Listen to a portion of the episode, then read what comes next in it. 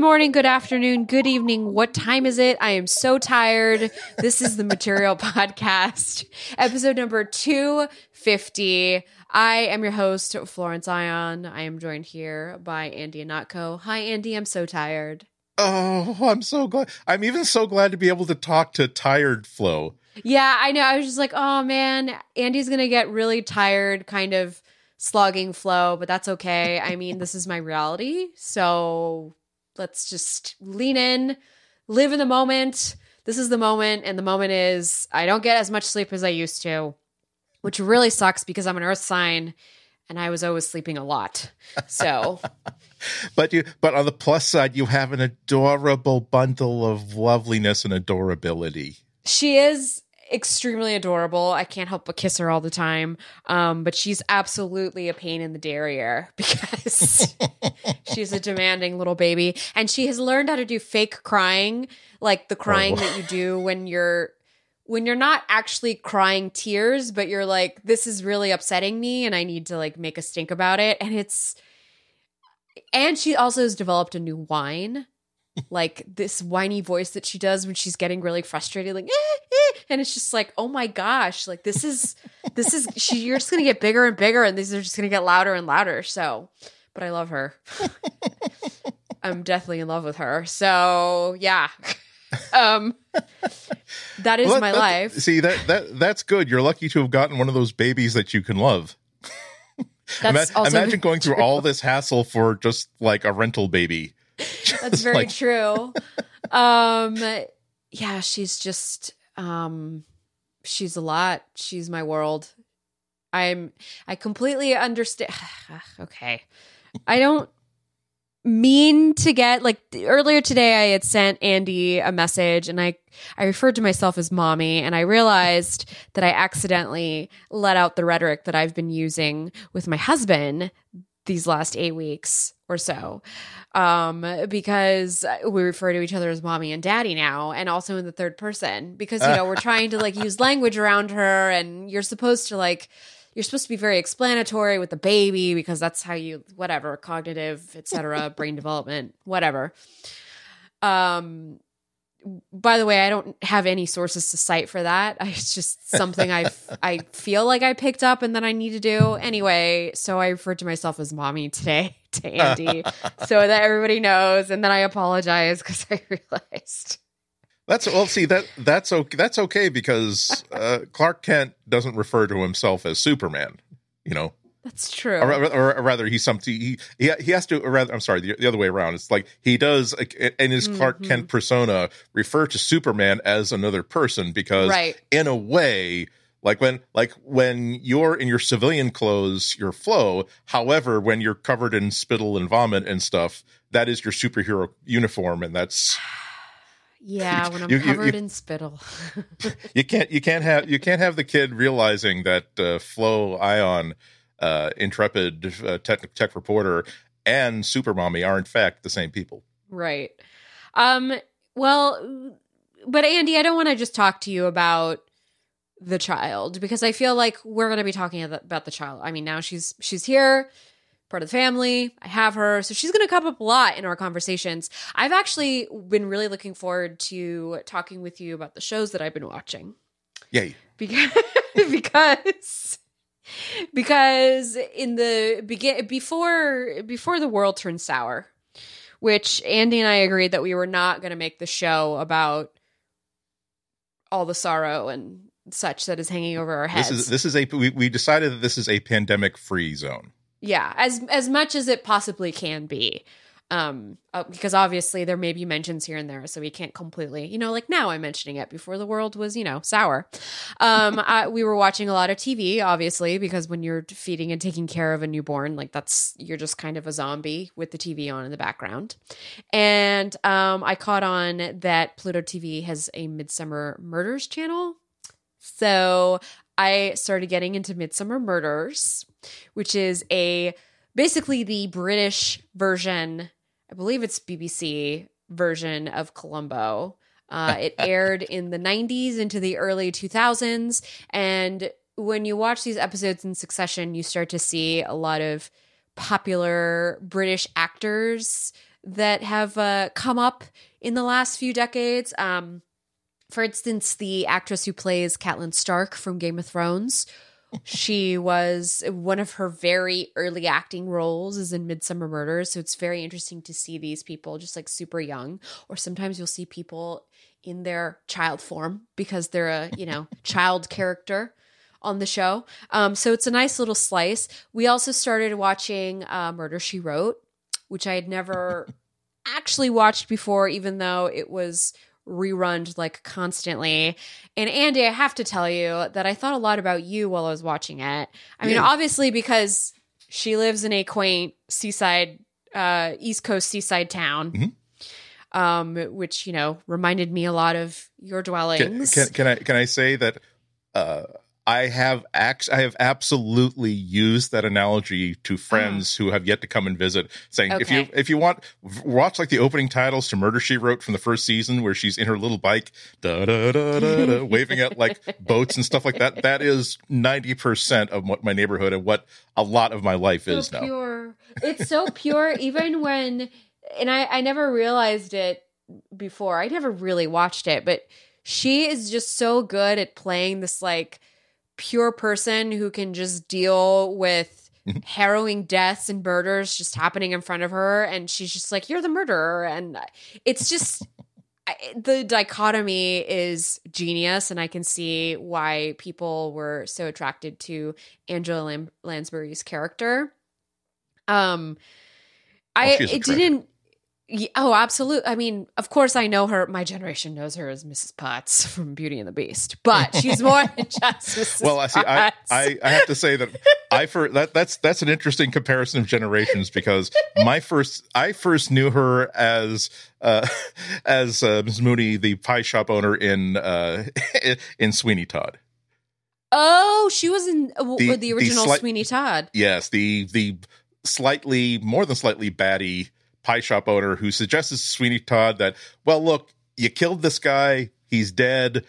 That's a lot of great meat, and there's a uh, we're we're this close to cutting up cats for meat meat pies. No, no, no. You know, and, this is worse than to, we need to get rid of the body anyway. oh my gosh!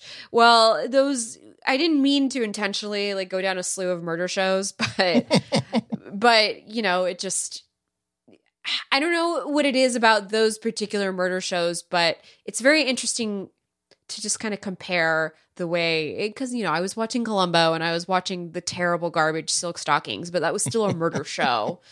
Um, and it was very interesting to just see like the tropes used in every single series, like the differences, how each series puts its own spin on things. Um, and so I guess now I have to write an essay about it. I didn't intentionally mean to, but I mean that's what we do for a living, right? We yep. we do a bunch of stuff and then analyze it and write about it. So experience, analyze, monetize, a three-step process right. to freelance success. I mean, and all I am really doing these days is watching a lot of TV because it really is all that you can do with a newborn. I mean, yes. she doesn't move ish. I mean, she just sits there and wiggles like quite interesting. Again, I don't want to make this all about my baby. Um, no, no, well, what have you? Okay, well, I'll, uh, I I did not put this in the show notes, but I have had to add the two shows that I'm kind of like. Yes, I want to. I, I want to throw it off to you. Please. There's what no, have you a, been watching while I've been gone? I am. I am really. interested. I am so interested in what other people are watching as well. I'm not. Uh, yes, I did watch that show that that documentary series on Netflix that now too many people are talking about, and now I kind of feel as though I don't need to add to that uh, vocal clutter. But no. so I, I discovered now. First of all, I was really looking forward to what uh, Heidi Klum and Tim Gunn's new like fashion competition reality show. Oh, uh, really? Making, making the cut. It got it uh, launched on Amazon Video uh, just like a week or two ago, and because Tim, I I think that. Uh, part of the soul of kindness on television that uh, that used to inhabit Mister Rogers. At least part of that floated free and landed mm. in Tim Gunn.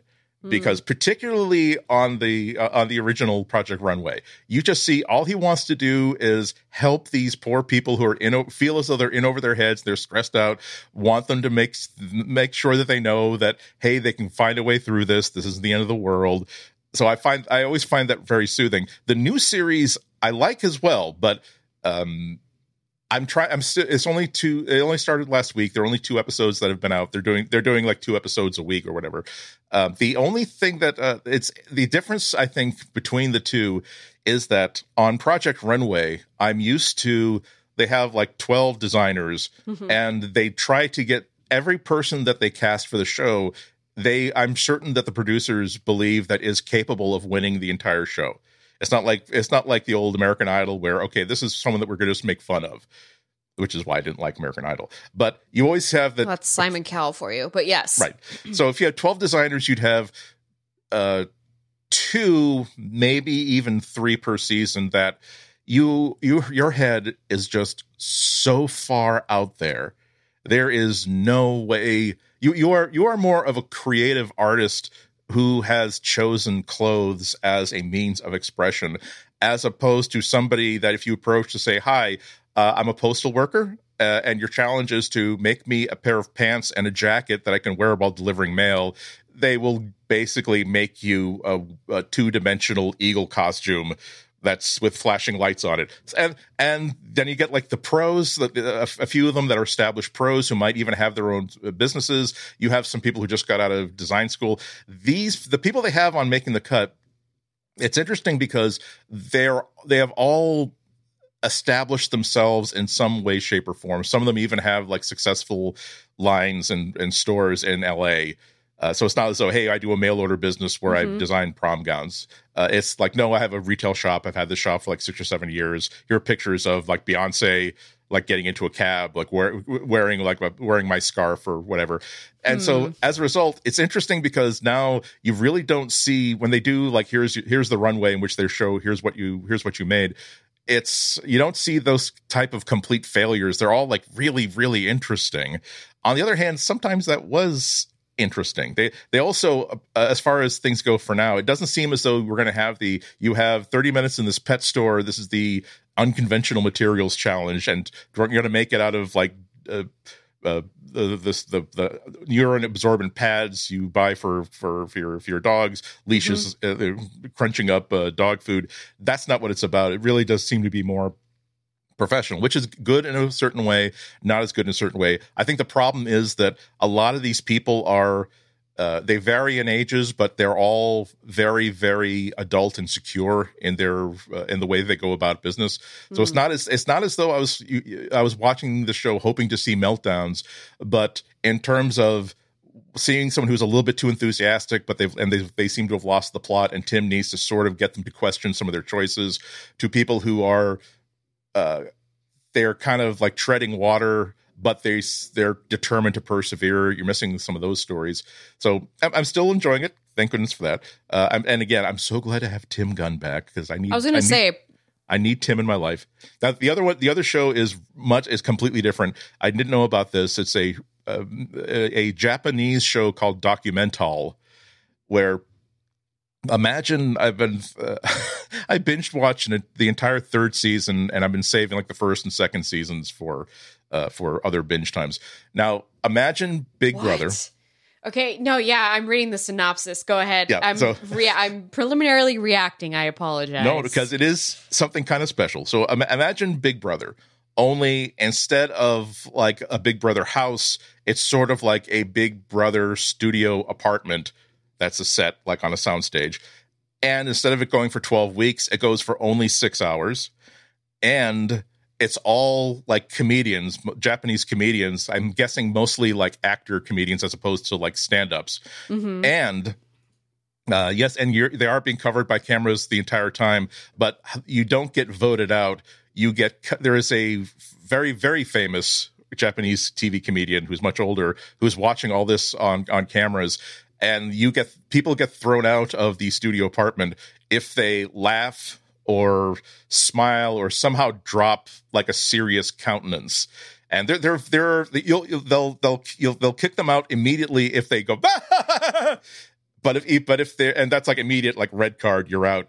However, if they just see that you just sort of chuckled, or even if you just sort of smiled, they might give you a yellow card, meaning that you you're you're you you you got three steps and you're out. Three strikes, you're out. You just mm-hmm. used your strike one. Yeah, we we saw you almost smile, but right. we, no, saw it was, you keep no, it. It was, it was like how he describes. Like I noticed that you seem to have been reflecting upon some sort of private joke that only you knew, and that was enough of a.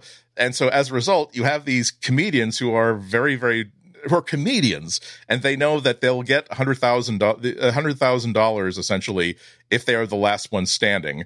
And so they're going to try to make all of these other comedians laugh but it's not like okay and now here comes the stand up challenge and now you know jack you're going to be standing up at the microphone while everyone else watches. It's no they'll each they each bring like maybe a bag full of stuff to surprise each other with or it might be just a quip or a reaction to something someone else has said.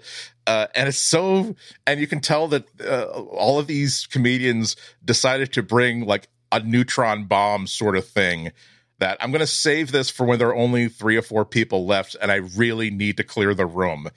Like they'll they'll bring up characters, they'll like get in costumes, and it's like the most fascinating. It's like a really fascinating thing because these are these are professionals. Again, it's not hey we got some. Are you? It wasn't any sort of a TV call where hey are you the office cut up? We've got an opportunity for you.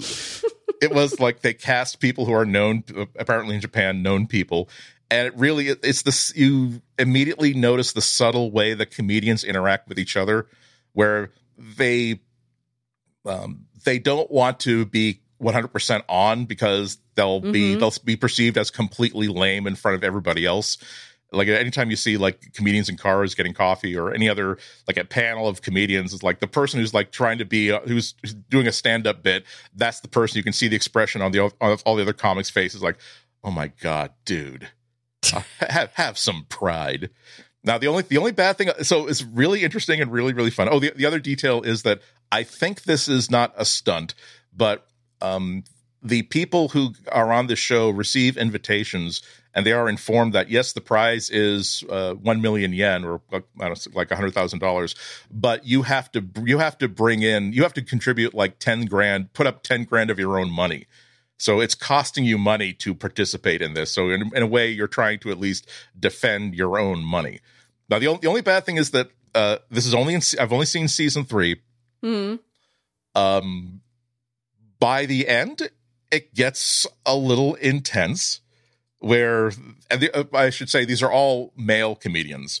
So imagine how like male can be. Uh, imagine how like Imagine how down and dirty and demonstrative uh, a comedian can get if they know that like a hundred, especially if they know that hundred thousand dollars is on the line. So by the end, it was like you're doing some stuff that I don't really approve of. That I'm not really sure that I I, if I had bought this as a DVD set, I would have regretted spending twelve dollars for this. I got this for free as part of my subscription, so that's okay. And also, the the first six or seven episodes were not you doing that gross thing that totally worked. It totally made this person laugh because it was so out there, but it was a little jackassy, you know, in the t- the TV form of it. It's like that was yeah. But anyway, I didn't like this- Jackass when it was on I was never, I was never into. That was not okay. We're not going to talk about the merits or of, of jackass comedy or not. The I don't, I, I didn't. The only thing I like, I, I liked about it is that sometimes it was the most most truthful like reality television. Actually, mm. the only truthful mm. reality television because again, I don't want to see, okay, we're all going to get naked and soap each other. And then we're going to like, okay, whatever. Thank you. Congratulations on being uh, a 38 year old man with a mentality of like a 19 year old, you know, frat boy who has no sense of self worth.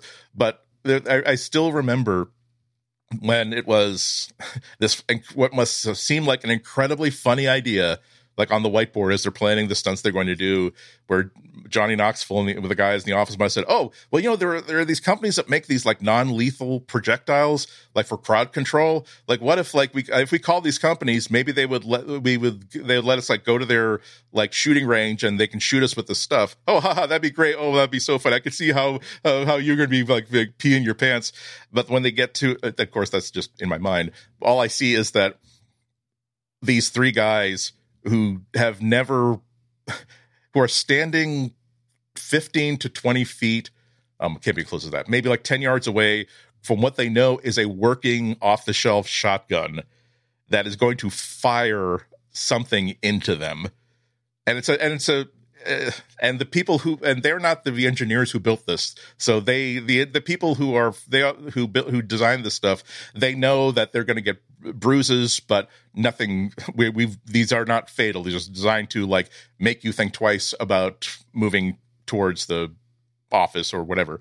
But the fa- the and they edited so that the expression on their faces it was just so truthful that this could get this was such a bad idea but I can't get out of this. It's not funny at all. It's like it was one of the most dramatic and potent things I've ever seen on television. And of course, the rest of the episode will ruin it by doing something jackassy. But that was something that if I saw it online, I would probably right click it to the desktop because there's a certain, even a lot of documentaries don't get to that level of truth. One screenshot I see from this is a man about to flick a rubber, long rubber band the back of somebody's head. Yeah, I, I would like to. I, am not, and I'm not recommending Jackass at all. I'm just saying that. There, no, I, am uh, there's something about Japanese reality TV, and I learned this after watching Terrace House. There's just a it, there's a maybe it's not just Japanese reality TV. Maybe it's just all reality TV outside of the few networks that I watch. It's just there's something a little more uh, moment in time about it versus. Yeah you know what I mean? Sometimes the reality TV that I watch is very much scripted. and if not like explicitly scripted, somebody has thought of a storyline in their head, which is why everything is a train wreck. But um, I feel like I don't know. I'm curious. I, I am curious. I'm, maybe I'll try an episode. Again, I'm not. I'm yeah. Document uh, again. One of the earlier ones would be early episodes would be better than the later ones. But the and I've uh, it's it's a, that's that's a, that's another uh, very very specific change in what culture did between my generation and yours because I grew up with the real world. I'm talking about like the first three seasons, in which wow, those are people my age who are facing my kinds of questions and my kinds of uncertainty and problems. And what would I do if I had a plan? If I had goals for my life and someone said, Great, we will put you in a city where you can do whatever you want and to pursue your goals, no matter what they are. You will live there rent free uh, for th- uh, for three or four months, and we won't tell you what to do or anything. It will just be go out, live your life, try to make the most of this incredibly unusual opportunity that you've been afforded. And for the first couple of seasons, it was exactly like that. It was I'm like for me, it's the season, the San Francisco season, the first San Francisco season with Judd Winick and Pam uh, Ling, I think, where she's she's in San Francisco because she's in med school. He's he wants to be a cartoonist, and now again, and they they felt an attraction, but they knew that on the set of a reality show, even back then, was not the time to see if that was going to develop into anything. But they got married, and now she's a medical professor at uh, San Francisco uh, State or San Francisco University, as well as a leading researcher in San Francisco. I think she's at UCSF. UCSF, sorry, uh, and uh, and the and he is a, uh, the cartoonist and writer and artist of a hugely successful series of books. That's what I'm talking about. I don't want to see people. Hey, well, that means for four months I can get high, get drunk, woo, and I'm going to be a star based on this. It was no, that no. started with Boston. Boston, I yeah. thought. See, I'm a connoisseur. Wow, we could talk about reality TV all day. uh, I, I, I mean, someday maybe I should write a book about it. I don't know. I keep thinking I'm. I was saying I'm going to write a book about some all this TV I'm watching. I'm just not quite sure what it is going to be yet. but uh, Oh, I could talk this. I could talk about this stuff with you for a long time, Andy. But I missed. Should, I missed the hell out of you, Flo. yeah, I I missed you too. That's why before we started recording, um, we were just shooting it, and then after about half an hour, I was like, uh, we should probably we should yeah. probably start the podcast. Um, I guess let's take a quick little break. I think so. Um, and then we'll come back and talk some more. This episode of Material is brought to you by Linode. Whether you're working on a personal project or managing your enterprise's infrastructure, Linode has the pricing, support, and scale you need to take your project to the next level. They have 11 data centers worldwide, including their newest data center in Sydney, Australia. And with their enterprise grade hardware, S3 compatible storage option, and their next generation network, Linode delivers the performance you expect at a surprisingly good price. Get started on Linode today with a $20 credit for listeners of this show, and you'll get access to a revamped cloud manager built on an open source single page app, dedicated CPU plans with physical cores reserved just for you, block storage and object storage that can scale to your storage requirements, one click installs of the most popular apps, including WordPress, LAMP stack, and game servers for Minecraft, and more. Go to linode.com slash material and use the promo code material2020 when creating a new Linode account and you'll get $20 credit towards your next project.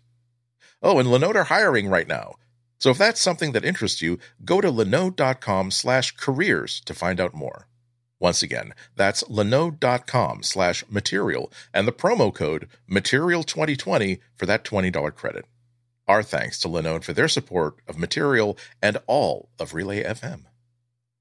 So, I'm not actually in the market for a new pair of earbuds, but I know that we're nearing that time where the Pixel Buds, the second generation Pixel Buds, were supposed to come out. I remember, Andy, when you and I went to the Pixel event back in October. Yep. Um, Google announced that it would be doing a springtime release for these buds. And well, it appears that uh, the buds are imminent. So they were expected later this month in April or early next month in May um, for $180, which is about on par with a lot of other buds in this price range. I think the AirPods are 199. Uh, you know, the Jabra Elites, those are $190. The, so the, the, the, Air, the, the AirPod, it depends. There, there seem to be now three tiers there it is truly under 100 bucks which is just give me truly wireless earbuds that make some sort of a noise. There is 100 or 200 dollars where it's being made by a really really good name such as apple or google. Then there is the oh, yes. Then for hundred dollars more you get but let me tell let let's go through the slide deck about the audio quality yes. of yes. this and the noise cancellation and the yeah. I thought you were talking about Apple for a second there because I thought you were bringing something up that I didn't know about them. Which yeah, no, uh, different tiers of the AirPods. They, they they still have the the AirPods nothing for like mid to like 100 and it is still 150 i think they down mm-hmm. they got the price down a little bit but the airpods pro are still like 250 260 which for me i cannot i cannot spend 250 dollars on wireless earbuds Jeez. it's i i just feel as though for once once you get up to that level, I need wired headphones that are stupendous, stupendously better than whatever I have right now. Mm-hmm, and even then, mm-hmm. I'd be waiting for four months to decide do I really want to buy I, I know that I really like them and I tried them on. They do sound great, but am I really gonna spend three hundred dollars on a pair of freaking headphones? Uh, and then one of them falls into the subway tracks, never to be seen again. Exactly. I and still I, I, own a I own a pair of like original AirPods I now own the case to them because at some point during a commute, I know that I must have taken them out and put them in a pocket. So uh, put in a pocket of my shirt or pants somewhere. I know they're somewhere in this house, but the size of two of a Q-tip broken in half. That's a. If you don't find it in a week, uh, I hope that Jesus is enjoying them and they, he took them back. See, another um, reason why, yeah. If I were more responsible, maybe I could spend two hundred fifty dollars on earbuds. I don't know if you're going to have this problem with the Pixel Buds too, because I mean, we saw them in person. They were on display at the Pixel event when we went um, last October in New York City. When Andy and I got to gloriously meet for the first time after two years of doing this podcast together. Um, so, a Chicago retailer called ABT, they appeared to have jumped the gun and put up a pre order page with full product details for the Pixel Buds 2. So, lots of the Android blogs, of course, got very excited yeah. over this because Google, Google to date has only said that, oh, sometime in the spring. So, this was, they have not. Exactly. They have not announced a date they have not. I think they. I think they did announce 179 dollars, but everything else other than that is pretty much. You're not supposed to tell people about that. Mm-hmm. I told you mm-hmm. about that mm-hmm. disgusting wart on my foot in confidence, sir. Uh, so there were a couple highlights on the pre-order page. Just kind of like quickly go through them. So one of them was that uh, it would appear that there is actually no active noise canceling in the Pixel Buds 2, as there are in as there is in the AirPods Pro and some of the other earbuds on the market in that price range. Um, however, there are mics that are focused on your voice to make sure that the background noise stays in the background. So not exactly noise canceling, more like uh, noise deferring. I want to say. Yeah, I thought I thought that that was. I was hoping that they were going to announce noise cancellation because that's kind of what you have to do now to be competitive above the hundred dollar, hundred fifty dollar price range. And so when I saw that this is the that was the actual text, Mike's constant focused on your voice. Make sure background noise stays in the background. So they're trying to say, please please think that we're saying this has noise cancellation when all we did was decide not to point the microphones in a direction where they would pick up too much background stuff. Or or I would like to offer uh you know another perspective so, ha- actually having noise canceling on these particular buds is maybe not the best idea because, uh, granted, I understand that you want to cancel out the world when you're sitting on the subway, but I would argue that it can actually be very unsafe for you to be walking, you know.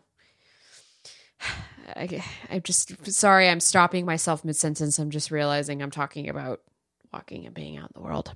Sorry, we said we are not going to talk about it. I know it's just really hard because cloud hanging over. Anyway, um I do not know that it is very safe to have all of that noise canceling. So I wonder if this is something that Google's going to try and pivot as like, see, we're actually the safest earbuds that you can wear out into the world because you will be able to hear if there is a pigeon coming for your face.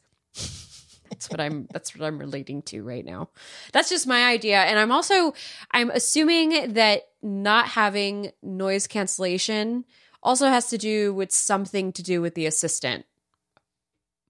Or maybe that'll be what the explanation is. Like, maybe. well, in order for the assistant to be your assistant in this world, it needs to hear what's happening in this world, which is why you shouldn't be blocking it out from maybe, hearing the world. Maybe, maybe not. I have uh, like you, like I've we I, I, get like all kinds of earbuds and stuff in the office, um, and the ones that they I get ones that work with uh, Apple's uh, digital assistant. I get one right. that work with Google Assistant, and also it's nice you, you can turn them off. You, you can turn noise cancellation off.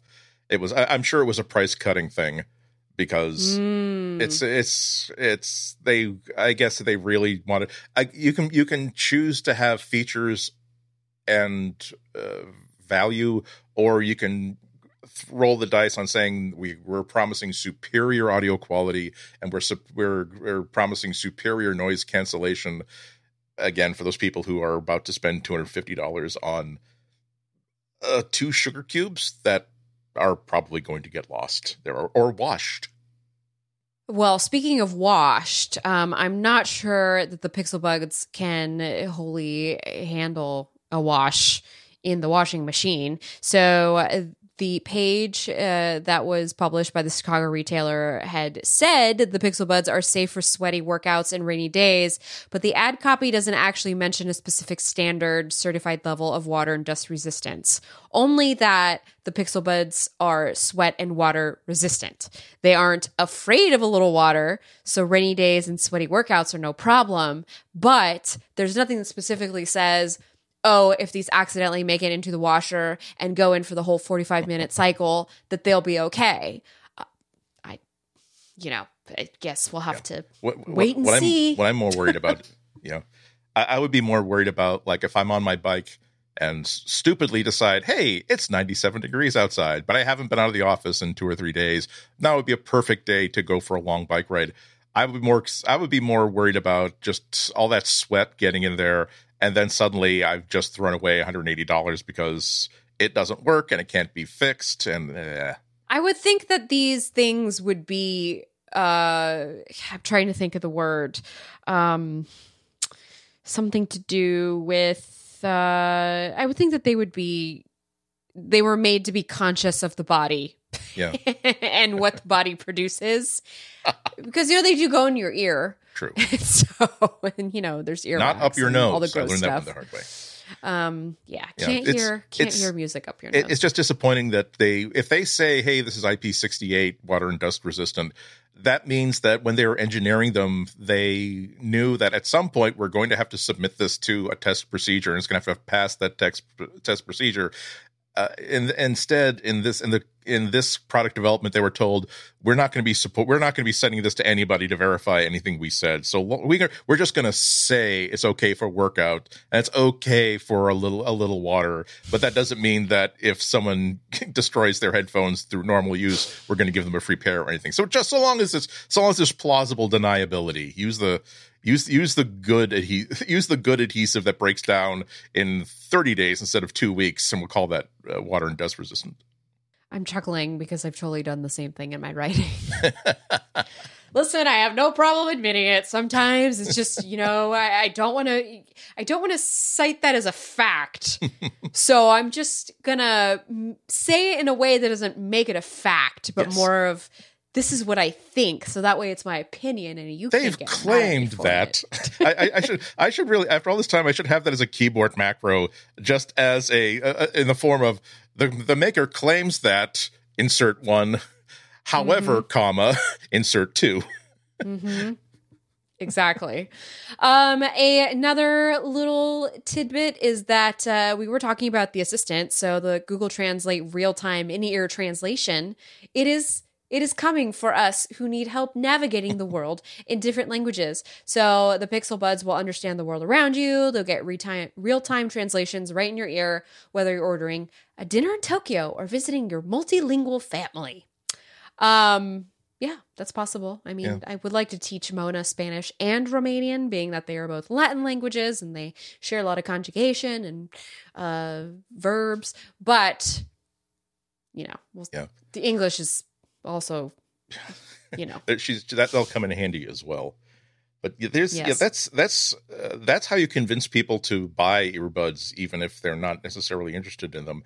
That is uh, back when they had the wired earbuds that didn't really work all that well. That was one of the easiest things for them to demo. They, they demoed at Google I/O, where you mm-hmm. just have the phone on the table in front of you, you have the earbuds in, and it is just as as someone is speaking Mandarin in front of you, it is being translated into English into your ears. Uh, and if both people have that, then they can both like listen and go. Um, but not not only that, but as somebody who I don't know what I was doing. That uh, maybe this is just my the price of living this long. But my, my hearing is not as good as it used to be, particularly in like crowds and like noisy restaurants.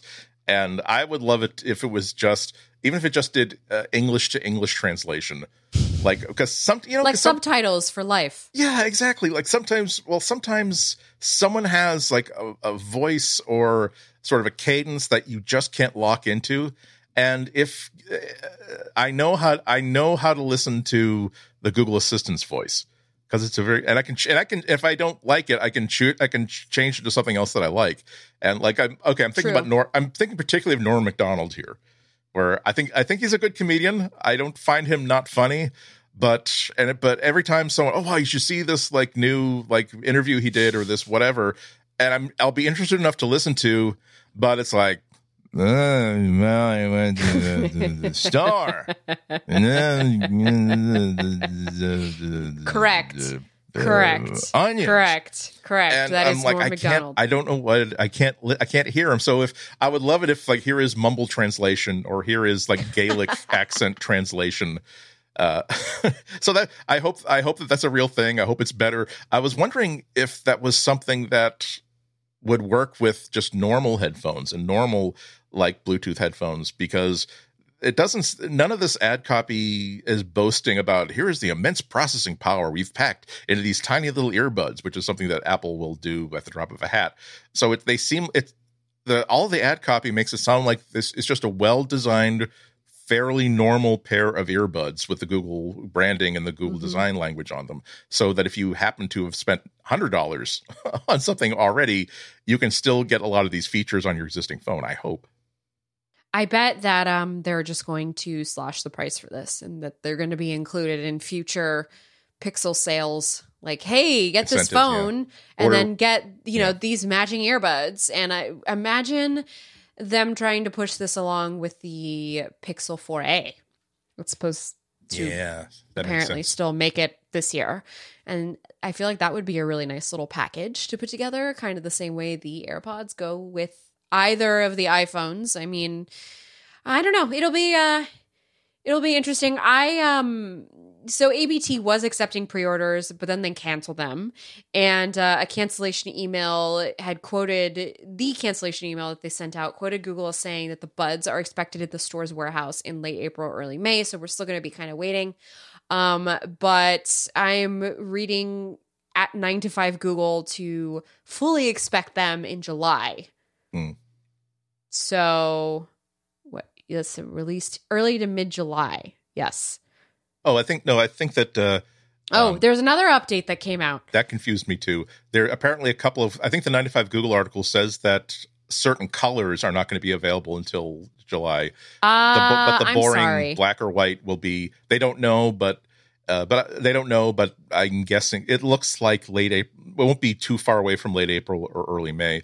Although I I do like your idea that if they're planning to release a Pixel 4a, that they want to do that as part of the same announcement, and also give people an incentive to say, "Here, buy this as a bundle uh, for a certain discount." To don't just, for God's sakes, don't just think about buying these things. Please buy these things.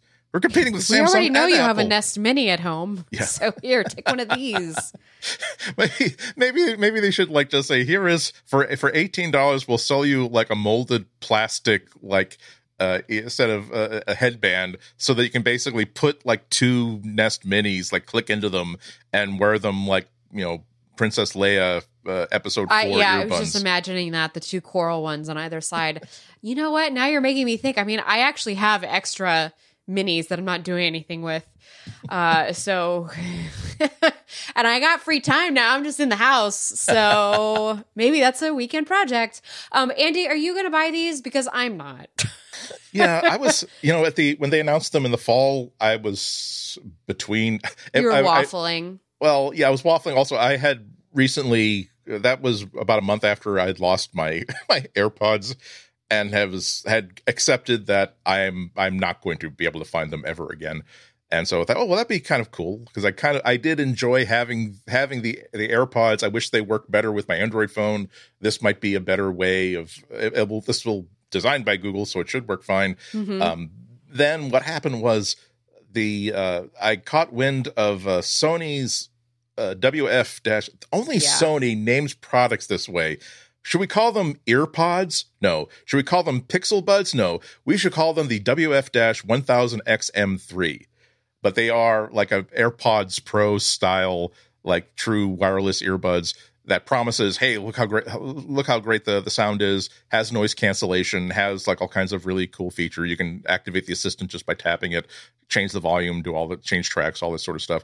And normally they're, yes. they're, they've been, they were, they were released, I think last summer and they got really great reviews by people who are generally very, very antsy and kind of a pill to begin with. So if they, so if the audio people were saying, oh, actually they're very, very good, despite being Bluetooth wireless headphones, and so but they were like 200 uh, i think the, the original price was uh $230 yeah they're $188 right, right, now on amazon. Yep uh, but they must, I guess Sony is getting ready to release new stock because somebody had like 3,000 refurb pairs for $99. Oh, and that, that, was, that is, is what, what I, I like to, to, see. That is what I want to spend on wireless headphones. The fact that they sound good and have noise cancellation are a bonus, but that's what I want to spend on this.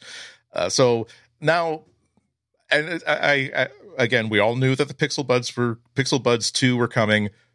I was aware of this, but I didn't say, you know what? I feel as though Google is going to give us a lot of razzle dazzle with these upcoming earbuds. I don't, I know that's a great deal, but I'm going to be kicking myself later on yes. if I.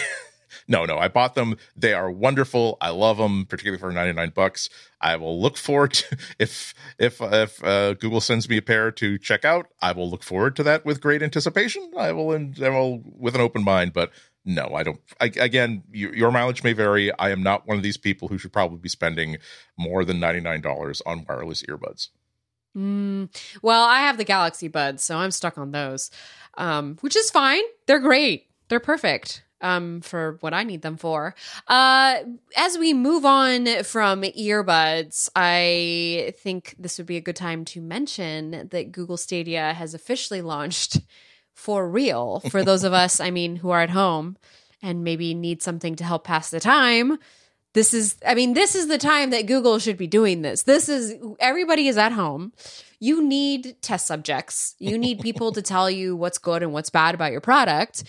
Why not just make it free so everybody can come in and use it?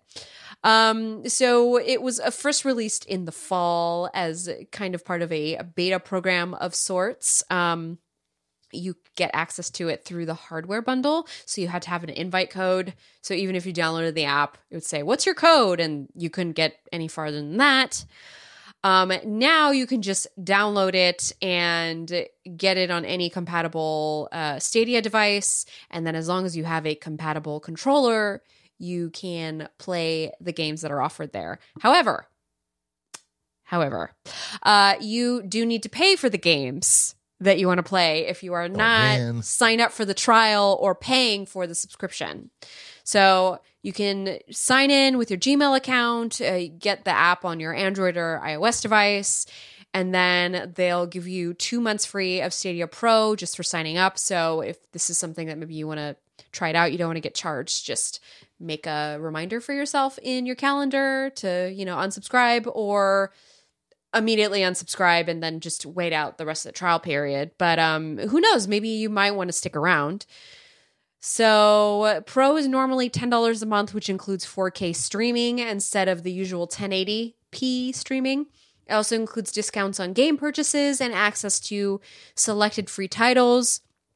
Otherwise, you are defaulted to the Stadia Base Edition, which has no monthly subscription fees, but it can be anywhere between you know $10 to $120 was the biggest bundle that I saw on Stadia. So you can pay for the games effectively. It's just that they are being uh, they live in the cloud. So that's how you own it. You basically own a quote cloud copy of this game. You don't own a physical copy of it and it is completely tied to your Google account and whether you want to play it through Stadia. Um, probably a good idea if Stadia is something that you have on your mind just to even try like down the line. Just get in there now. Just download it.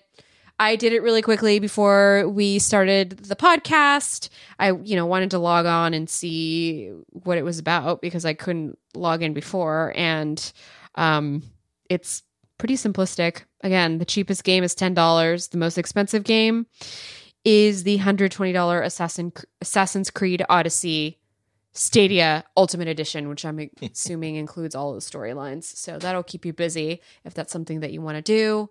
You can see the compatible devices list. Yeah, it's probably uh, probably accidentally a good time to launch it. Um, I uh, I I'm still that person who I can't. Uh, I I like games.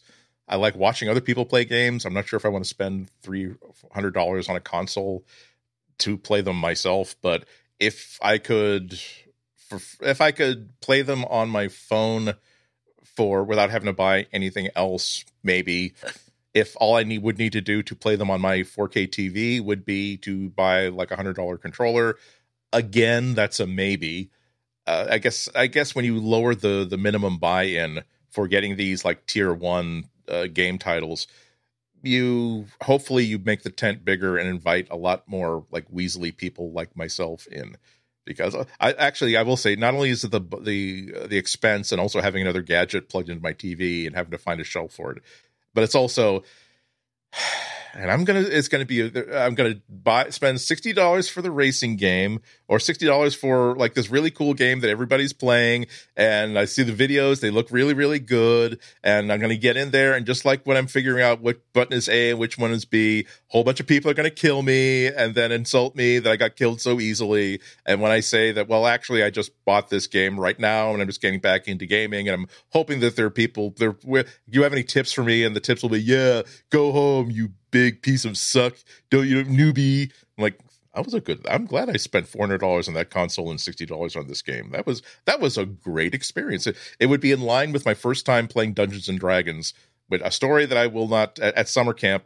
I will not tell the whole story, but I will. I've told the story to friends of mine who are really into D and D. Usually, when they've invited me to like play a game with them, and I will tell them the full story. And there is like eight seconds of silence, and they've just put like a sympathetic arm on, on over my shoulder and said, "Your dungeon master was such a jerk.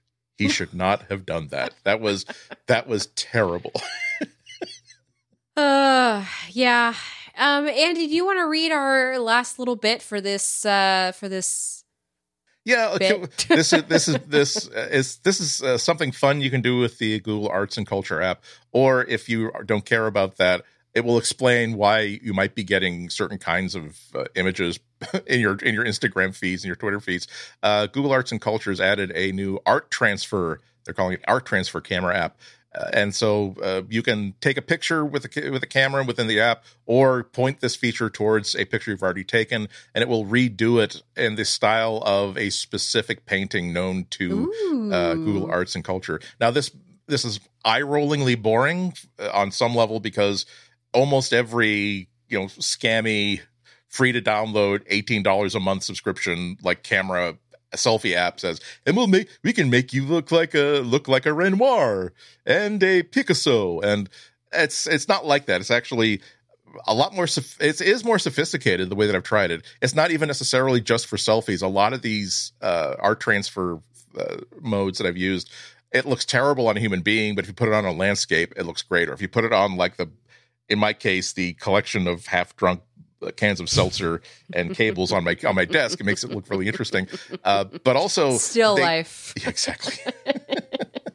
um, they haven't also they they've gone kind of deep catalogs, so it's not just Renoir and Van Gogh. It's like here's a Mike Rothko color field painting, and I'm like, wow, what does this? What does the self portrait look like as a Mark Rothko? Those those those paintings where it's just like here is a blurry rectangle of orange and then a narrow rectangle of like maroon. Mm-hmm and then another rectangle. Again, what does a portrait look like in that mode? They got Kandinsky, Jean Michel Basquiat. Uh, it's and also it's not so much of here's a way to sort of while away your time wasting time taking pictures. It's also here is some history about this painting that we are using. Mm-hmm. Here is how it was created, and here's what the style means.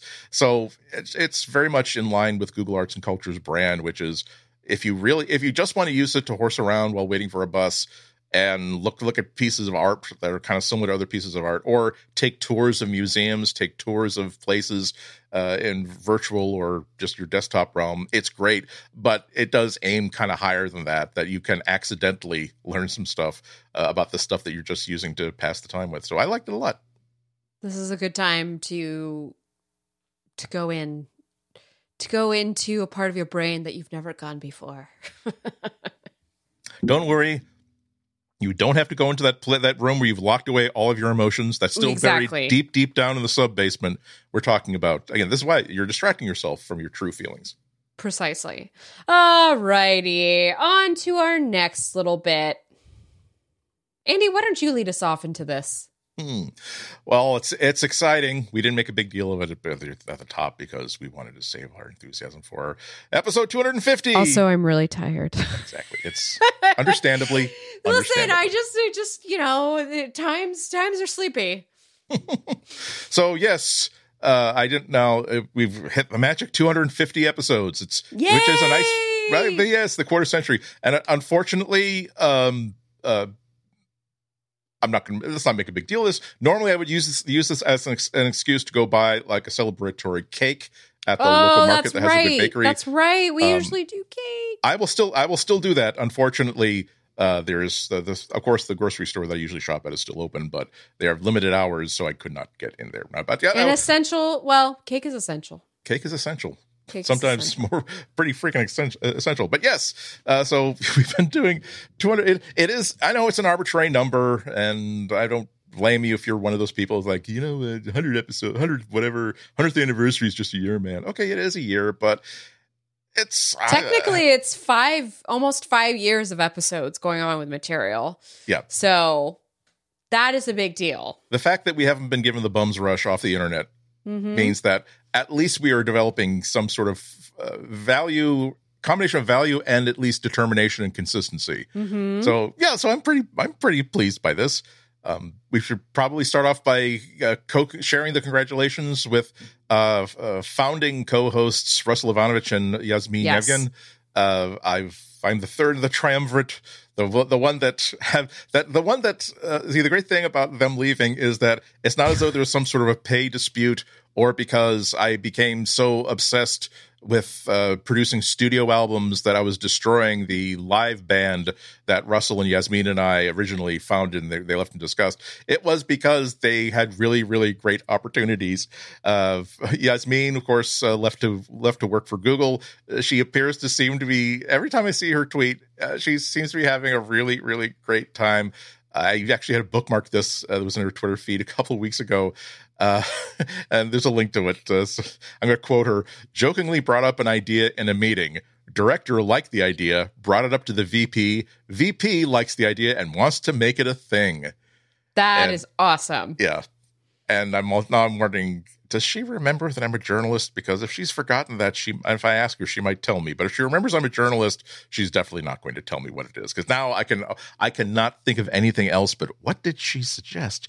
She's a she's basically uh, she's in charge. She works on I still works on on the material team.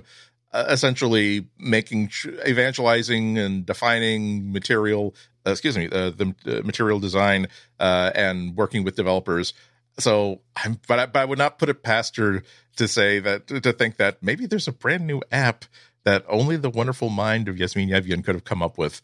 And she was just wait. They were just waiting for like someone to arrive for a meeting. And she said, "Wouldn't it be great if we had an app like Google Photos, but it did this?" And then now she's like vice president in charge of this thing. I would not put it past her. Yeah, I agree. Um, it's been great watching Yasmin's career just as effectively to flower before our eyes. It's been I'm super proud of her and I just every time I see a tweet like that from her, you know, I see a little win, I just get so I'm just so happy for her. Like yeah. I just I love to see my friends doing well. Like that that and especially right now like that is bringing me a lot of happiness. So Yay, Yasmin. Yes, three cheers for Yasmin. Uh, Russell left because uh, his uh, pocket casts, you know, he was uh, the, the part because uh, he's way more popular than us. Let's be real. Well, he's he's he's helping to build out the infrastructure of joy on this planet uh, mm. regards to pocket casts. Mm. Uh, you might remember that in 2018, uh, the company he founded with uh, his partners, Pocket Cast, was acquired by a brand new coalition in 2018 of broadcasters, including NPR, This American Life, and lots and lots of independent NPR stations. They look they it, because what uh, uh, what uh, Shifty Jelly was doing with Pocket Cast wasn't mm-hmm. simply that hey people are creating podcast downloader apps for their phones we can make one of those. It really was part of a it seemed to be part of a design philosophy that this is the web browser this is the modern web browser for audio that this is how people are getting get uh, there's going to be their viewpoint into information and entertainment and opinions and points of view uh, and it can be so much bigger than just simply here's how to find here's how click and clack the the, the Tappet brothers old episodes come in. And it was no no uh, no surprise that NPR and all these heavy hitters decided that hey that we want to we this his mission uh, their mission is in alignment with our mission so we want to be in business together. Uh, mm-hmm. and uh, right I didn't see this news somehow some reason I missed this. This happened in March. Uh, BBC uh, invested in Pocket Casts, uh, BBC Studios, that is. Uh, and so there's uh, the press release said that's going to straighten, strengthen that existing coalition and also enable Pocket Cast to continue to enhance the app, which is absolutely great. Um, I, I, I, I love Russell. Uh, I love his app. The fact that I continue to use it after God knows how many years, it's not because I like him and personally like him. It's because it could, every time I check That's out part another of it app, for me. that, well, it is. It, there's a, just like just like you said, there's a satisfaction in seeing a friend do so well. yeah, it's Uh, my friend Russell. I'm using yes. his app. well, it's not just Russell's app. I mean, obviously, It's their- a, it's a their huge app. Yes, team, absolutely. But but but you know but you know what I mean. Uh, but yeah, I continue to use it because it continues to be like the best podcast app. It is so aligned with exactly what I want a, a podcast app to Mhm. do, and the fact that uh, there is so much ambition, not only brought by its developers, but also brought by its financial backers. mhm. Uh, so there's not going to be a we you you worry about some sort of a meeting in which that Russell didn't know about, in which people he's never seen before are in the room already, and he's told to close the door and pull the shades, and said that we feel as though we're leaving some money up on the table by not properly off by by not making use of the data that we could be collecting from our use from your users. And yeah, but that would be wrong. No, not by our not from our perspective. That would be so monetarily right. So yes, I'm I'm so glad that everything has been working so well, both as a user for per, uh, selfishly as a user and also as a friend of Russell's. Uh, that things have been going so extremely well for him. Yay, Russell! Yay, Russell. Yay, Yasmin. Thank you for uh, thank you for all the episodes we did Uh, I together. miss them. I get so happy when I get to interact with them on Twitter. It just feels like, oh, Yasmin liked a tweet of mine. She's reading. She's reading me. or the fact that Russell and I added finally added each other on like Nintendo uh on the Switch. And so when I'm playing Animal Crossing, he sometimes will log in. But he hasn't opened his island to me yet. So Russell, open your island to me. Okay. That's uh anyway, um so this is episode 250 and usually we like to do some fun stuff when we have these special episodes even though we're super tired some of us. no, no, I'm I'm exhausted on several levels as well. Even though I don't, Yeah. I don't, I have not been run physically ragged with a baby. I'm mostly yes. There's well, that's it. I have been run physically ragged with the baby on top of a bunch of other stuff. So Yes. Andy and I are both very tired. uh but we're we're doing our best, which is yes. what we're doing every day. We're hanging, hanging Um, in, hanging in, hanging on.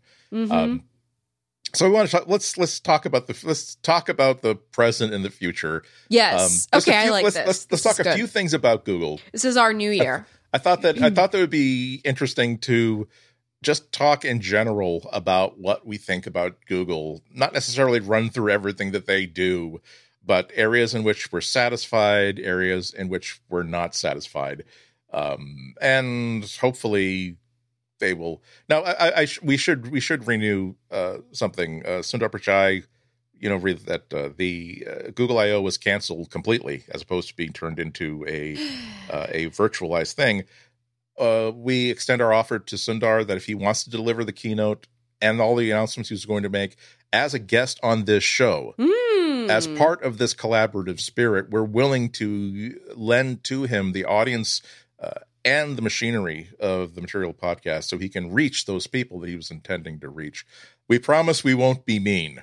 Like even if even if like we know that you can't get your hair cut, you know, and all that sort of stuff, we won't make fun of the hair. We're we all have our own problems. I guess I certainly, God knows, got mine. This is not a video podcast. It's only audio. You won't even need to trim the beard. So that's we just want to put that Although out there. Andy and I will have to see you, so which means you get to see my roots, which means you get to see my actual hair color.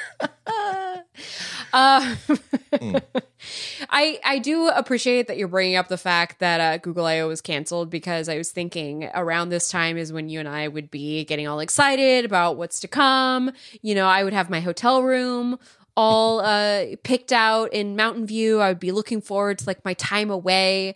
I was actually I was actually planning on leaving the family for a couple days to go to Google I/O, and so part of me had a bit of um, trepidation because I was thinking, how am I going to be able to handle that time away from yeah. from Mona? I guess. Well, now, now I don't get to see what that's like.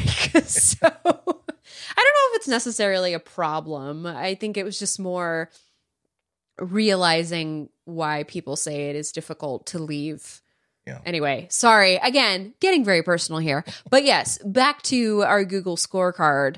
Um, what were we expecting to see from a keynote? Can I even wrap my head around it at this point with everything yeah. else that that's filling up my head? You know what I mean? It would be. It, it would have been weird to um, to have a, even the CEO of one of the most powerful, successful, and influential tech companies in the world pretend as though, and now we are adding dinosaurs to our augmented reality app. Like, really? That's what that's what's important right now to you. That's that's what you think was on our mind as we started this live stream. That I'm just it just sickens me that I can only get circus animals on my desktop. But no, but the, but the, but things keep going. The, the, the world keeps spinning. Um, yeah, it was. It's. Um, I want. I I would want to ask him about like the future of Chrome because it's now the, the, the Chrome browser has become oof it was launched with such fanfare rightly so and it was launched as here is this, here's here is everything that is terrible about existing browsers. We're, we're even going to commission a, a, comic book to explain why the architecture mm-hmm. of this mm-hmm. browser is Scott McCloud, so different, right? Exactly, yeah. uh, from understanding comics, uh, and and it was a solution to problems. And now uh, it was it went quickly. Where uh, Apple had the Apple had the success of the iPhone, where it went from this gosh, it is such a competitive market, cell phones mm-hmm. that we'll be lucky if we get two percent of the market, to going down to no, they are the company that you can't compete against now. Uh, Google had that exact same thing with Chrome, where it's like, oh my God, they're really trying to introduce a brand new browser to now the default, even if you run Windows, seems to be Chrome but now uh, Chrome is uh, uh, Chrome is known to be a resource hog. It's known to be kind of bloated. Yeah, just look at your memory uh, panel. Yeah, exactly. It's it's I, I have I, on ever, all my computers, particularly my Macs, I have a, I have Safari, which I retain in reserve, so that if my if I'm on deadline, something really needs to be done, like in the next half hour, and I don't have time for any spinning cursors of any kind, I will force quit Chrome and launch Safari just to make sure that it's not uh, dealing with these resources. Um, also, it's not now it's um, the way that uh, the makers of other browsers are inflicting damage on Chrome is by saying our browser is way more stable. It is way more secure because there are far fewer bugs to it. And also, it is, we don't have any other agenda in our back pocket. We are not going, if we give you a quote, ad blocker unquote. It's not because we're trying to promote our own scheme of uh, of a purity test for ads that work for that help our ad business but don't help anybody else's. It's no we regard all ads including google's ads as the enemy. So now they're they, are in the goliath position and goliath is kind of smelly and stinky and he leaves his barbecue rib bones like everywhere instead of putting them nicely in a container. So that's I, I, don't I don't think that much about Chrome or talk about it much, but this is the area in which uh, if there's a if there's an app that is ripe for revolution uh, that Google does, that's a successful app that can be pulled down. I think it is Chrome.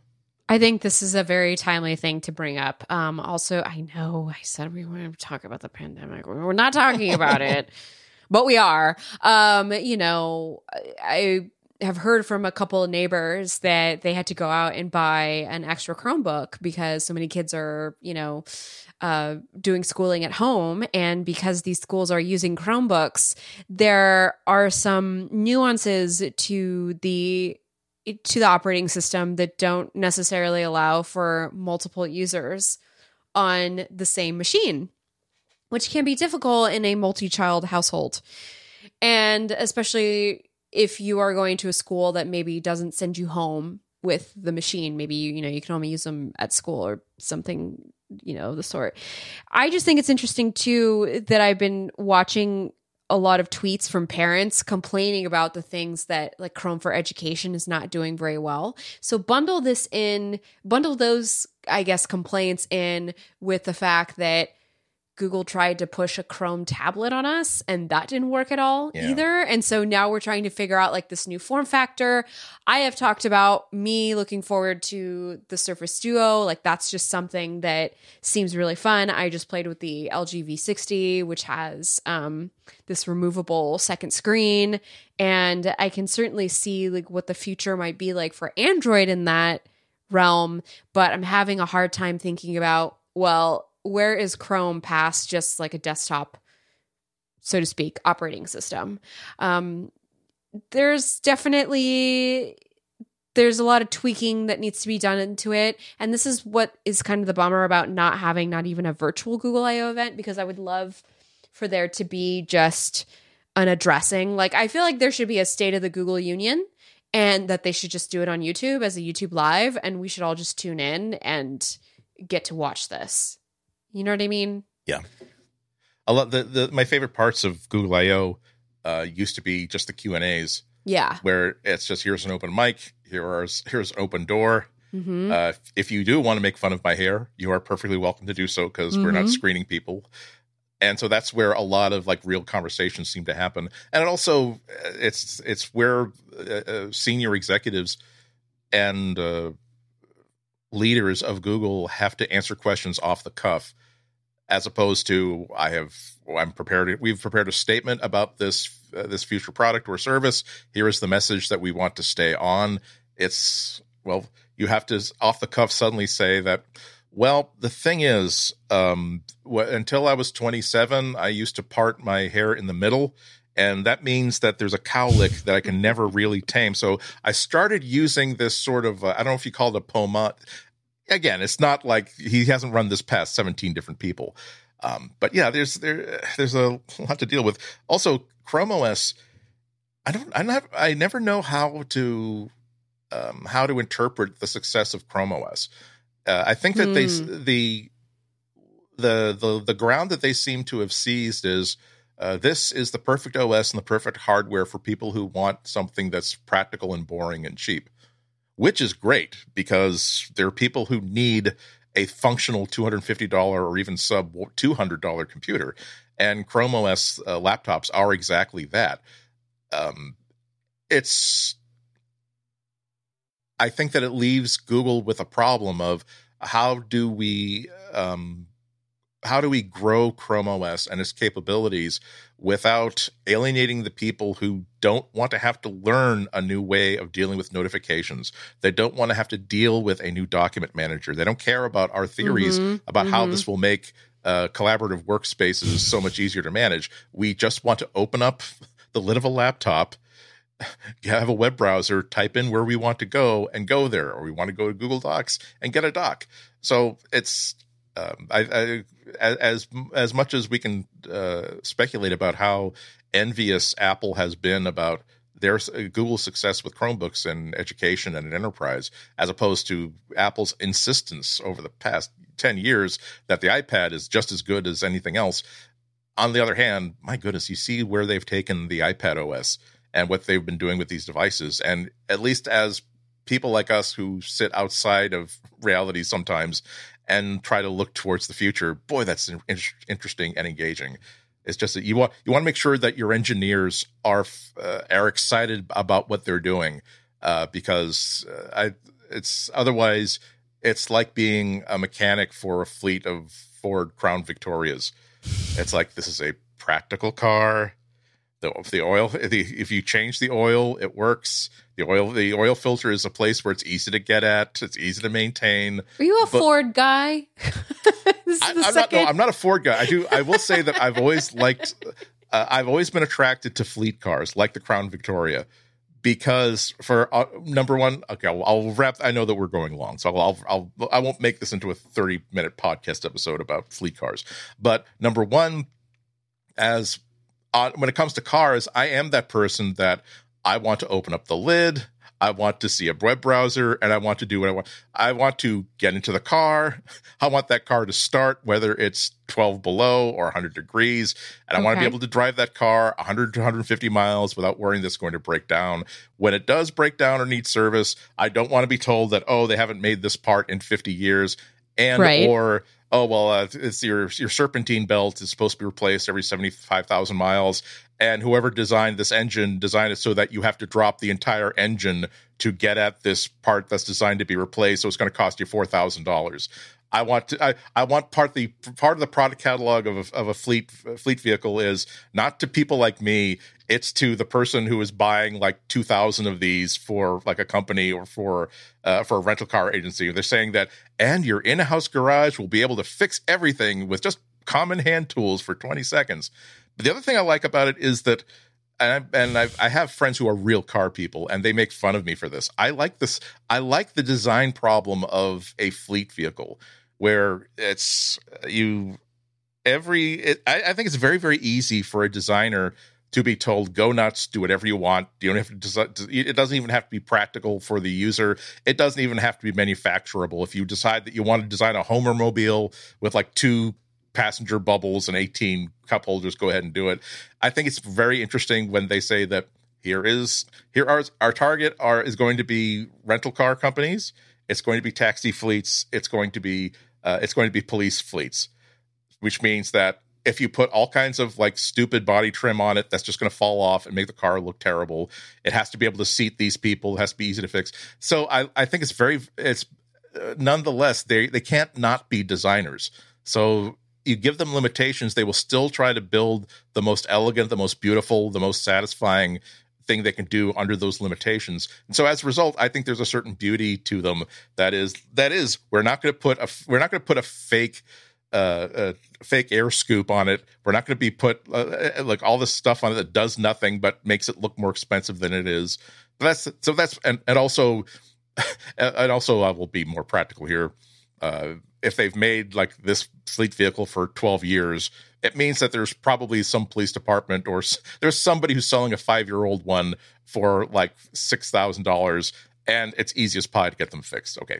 I thought you were going to say there's if the police are using them, then that's definitely a car that you can ram through a bunch of gates and get away unscathed. um, didn't you all miss me and Andy in our in our yellow card? Um, yes, exactly. Uh, Andy, I feel I feel like there is just so much more that we could kind of look to the future for for Google and I feel like maybe maybe we should maybe we should think about it in pieces because we don't have Google I/O to look, you know, coming anytime soon. I mean, maybe Google will surprise us with like, "Well, look, surprise, we're going to do a thing." Should be maybe cool. maybe he's, maybe he's going to do like a house to house sort of thing where there's going to be a uh, hi, I'm Sundar Pichai. Um, I, am going to stay here on the front doorstep, six feet away, and I'm just going to spend, if it's okay, the next 43 minutes explaining what. Also, do you know Mrs. Calvahatch across the street? Uh, because uh, I have 42 Westview Drive for her, but she moved and she doesn't seem to be home. Convoy. I'm just thinking of that episode of Bart when he falls out down the well. Um, anyway, uh, and you know, he gets that little Anyway, um so we'll, we'll, we can talk we can talk about this in stages. You're very very right. That's very very smart. Um but I I do think that we should, you know, because this is episode 250 and we are marking a point in time. So we kind of talked about in this episode like what's been going on around us in the world. We mentioned it even though we didn't make the episode completely about that or bring in news items about that. what um I really, you had made a note in our notes about talking about our own individual plans for the future. And I really like that because I feel like right now that's kind of all that I'm holding on to is what yeah. I'll be able to do in the future. Because I can't really plan for the right now except what am I going to eat and you know, is my baby okay? Like that's yeah. kind of all that's on my mind on top of the other heavy things that are on my mind. That's all I have room for. Uh, so I'm looking forward to things. Um, so in the short term, just to kind of start us off, I'm looking forward to taking my daughter to Golden Gate Park Yay. and just sitting at yep. Golden Gate Park. Um, what are you looking forward to, Andy? Uh, in the sh- in the short term, let's do in the short term first. In in the short term, um, I'm this is an this is an unusual an unusual situation for other reasons. Like my uh, uh, my leg is finally nearly completely better. Mm-hmm. Like I, I, I all, all, that happened was I just pulled the hell out of a hamstring or something. Right. I'm glad to take, hear it's doing better. Yeah, by the way, it, it, wasn't like permanent damage. Nothing that needed to be uh, surgically attended to. It was just going to take a big inflammation that was going to take a while for it to unwind, and also it was going to take me like adding like do daily stretches because my hamstrings were super super super tight as you can imagine. That's why this happened. Uh, but it went but it's gone from in like uh, the first time it the first time i re- the first time i it, it wanted my hamstrings wanted to tell me that it was upset with my behavior to like not even be able to like get out of bed without feeling like I've been shot in the hip or something to now I don't need I can walk around the house without needing crutches or anything. Mm-hmm. Um, walking around the neighborhood, I will use one crutch or a cane just to remind myself that I still need to take it a little bit easy. Take it easy, uh-huh. Yeah. And uh and I finally I finally last week like got the bike ready to go for the my first I'm used to like putting on like maybe 10 miles, uh, maybe 50 miles a week right, at minimum. Right. And I have not ridden it once since October. So I'm getting ready. So I'm looking forward to uh, really getting to just uh, do that sort of idle. I don't know what I want to do, but I want to get out of the house. I think I'll just take a mm-hmm. bike ride, have no real destination, and just ride around because oh, I've started. Yeah, that's yeah, right. that's that's that's what I want to do. And, I, and fortunately, I can still do that. Again, I'm not. This is not. It's fortunately, it's not a tandem bike, so I will not have somebody within six feet of me, so I can do that. tandem bike with six feet. Uh, I'm just imagining it. It made me chuckle. Uh, what about um, big picture? So I I guess I'm gonna start us off on this one. Um, big picture. I have been working a lot on my website, which might not, which at first I didn't really understand why I was doing this. I just had this inclination to to do this for myself as this project. Um, and I've been working on my website for years, not four years, but for many years now. And to some people, they may be thinking, well, of course, you need to have florenceion.com because that is where you can host the work you've worked on. That's where your bio is. It's, you know, it's indexed in Google search, that sort of thing. And like, you just, you kind of have to have your own space on the web. But adding to that, it made me realize how much I am sort of missing the grind not I don't mean the grind in like that evil capitalist way of like I'm gonna I'm just gonna work and have no boundaries and work all the time and work work work is my life. What I mean to say is I miss the grind of um of what I do for a living, like just really being into a story and you know um having a lot of thing having a lot of juggling a lot of plates and just sort of feeling like oh i'm i'm being fulfilled creatively like through my work like i'm really enjoying the work that i'm doing. And it's not to say that i haven't enjoyed the work i've been doing but um when i got pregnant my life just sort of became like this is what it's about. I got you know there was morning sickness and so i was dealing with that. I was dealing all the changes of my body. And part of the change that happened with that is my brain I had to slow down so much. And that was really hard for me. That's very hard thing for me to do. And so I kind of poured myself into this website after I had the baby because I wanted to work on something that I had control over without being worried, you know, having like an editor or somebody, you know, I could do this just on my own terms. And it's just now it's making me think about um all the things I want to do and it's helped a lot. It's actually helped a lot with my confidence, like just being able to like I published a review today of the LG V60 and I I wrote it and I edited it and I put together this whole layout and I made a style guide for the whole website. And so all these little things are just really helping. And so I guess what I'm looking at big picture is just hoping it'll take me to kind of my next major uh professional endeavor. Like that's where that's what I'm kind of looking forward to. I'm just not quite sure what it is yet.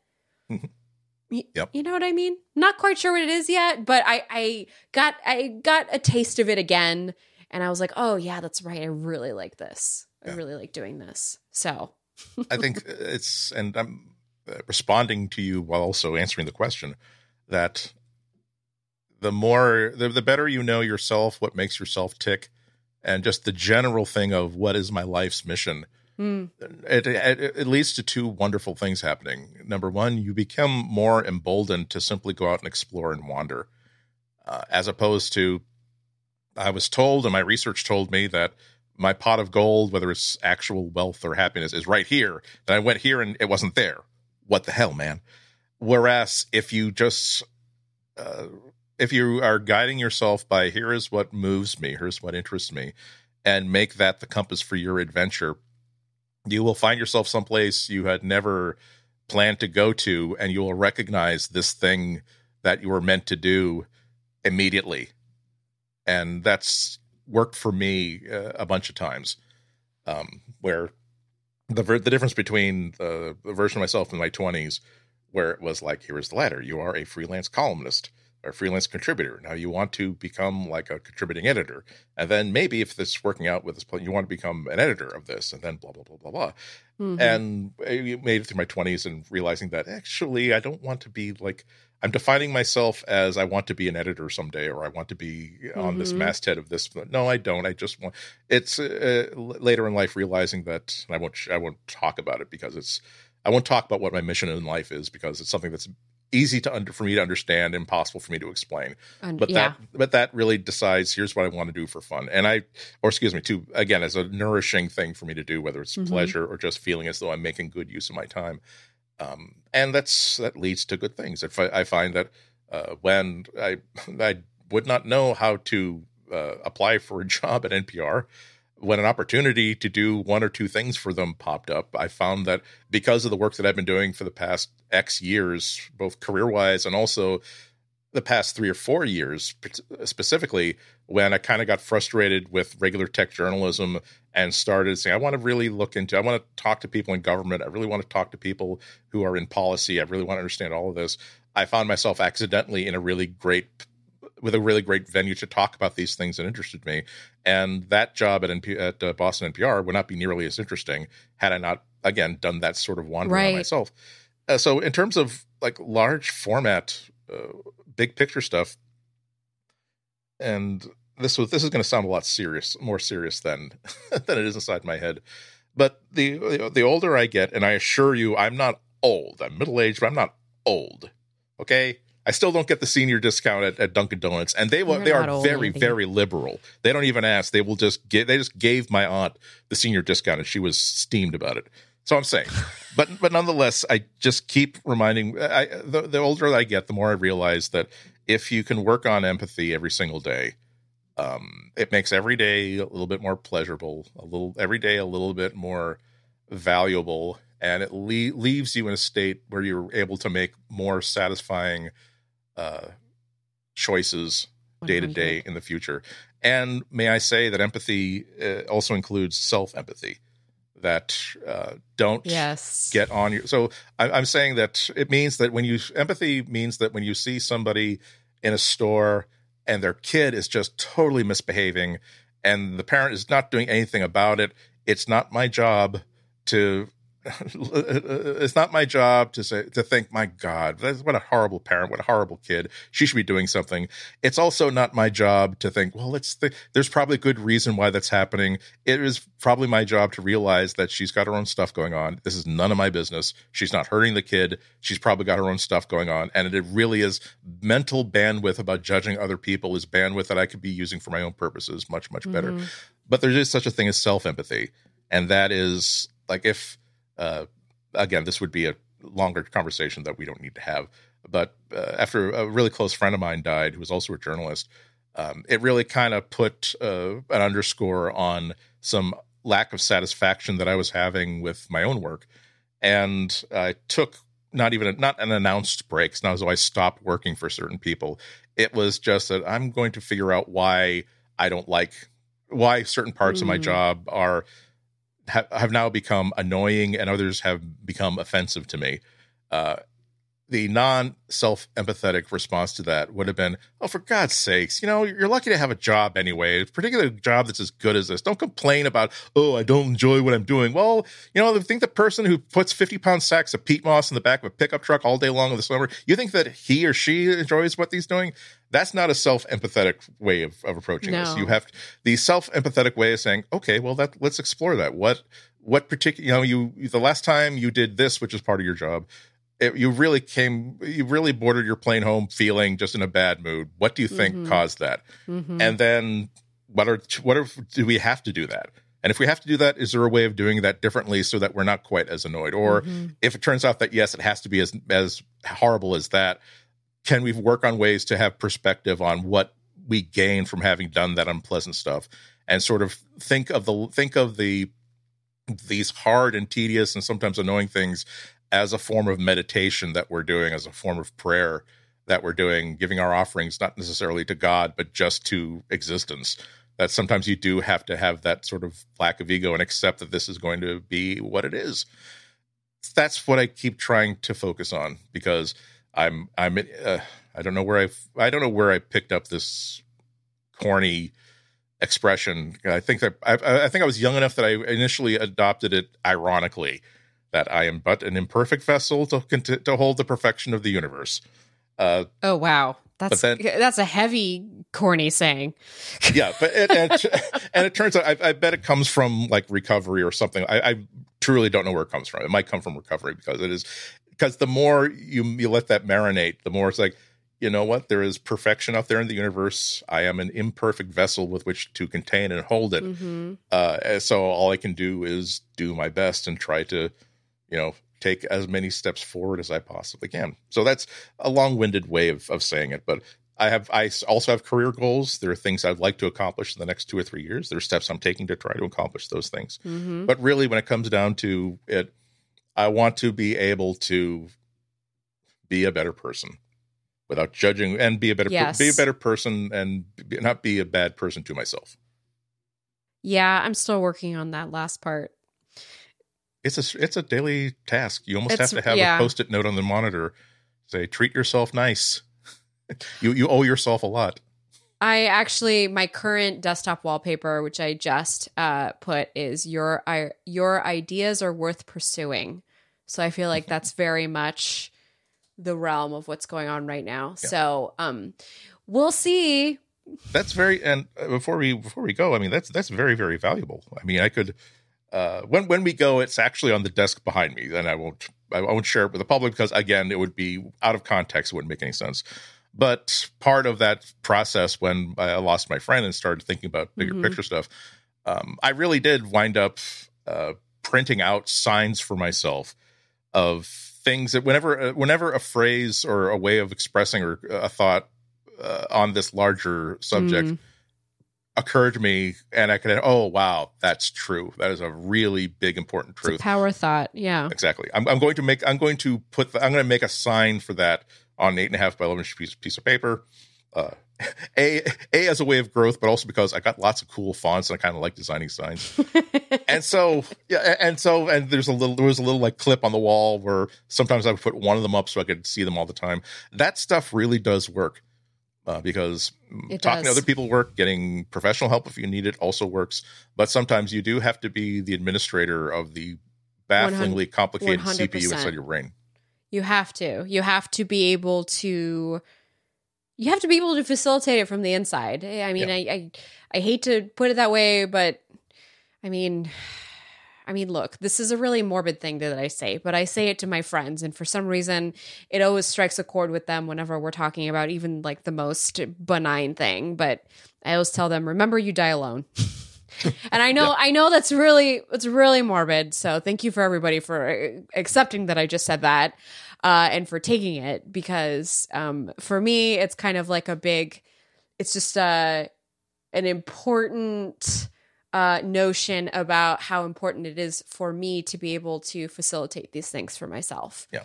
So because we could anyway, there's we could go very deep into the psychology of why I had to adopt that sort of uh, life uh, life lesson. But anyway, there is again once you you stumble upon truth, you can immediately recognize it for what it is.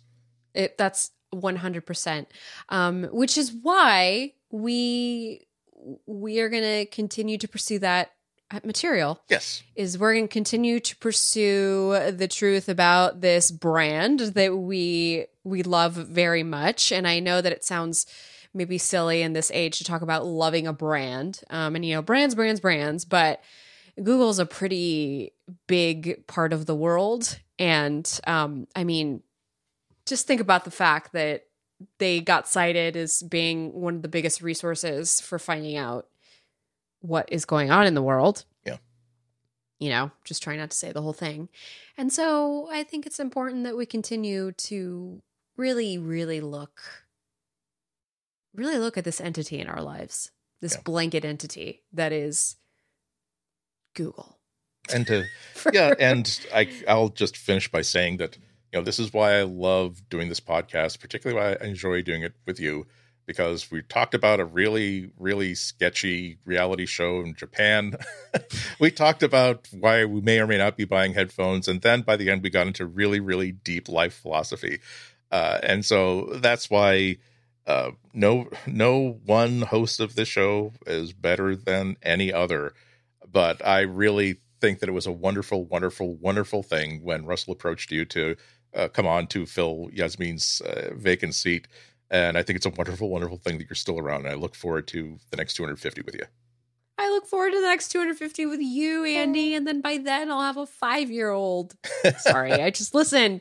All I could do is think about her. And now you're just going to hear me talk about her. So enjoy, everyone. That's what you get. Again, I I, uh, I realized long ago territory. that I, I, although I would have been pleased to have children, enjoying the good part being an uncle either genetically or just by friend relationships right you get most of the best parts you get all the great pictures you don't necessarily have to pick them up from county jail after after after after they after they bump into yes. a, a, cop car at age 16 so and there's a lot of projectile bodily fluids coming out yeah. your way and yeah. so i do a lot more laundry than i used to um just put it that way so your this was podcast.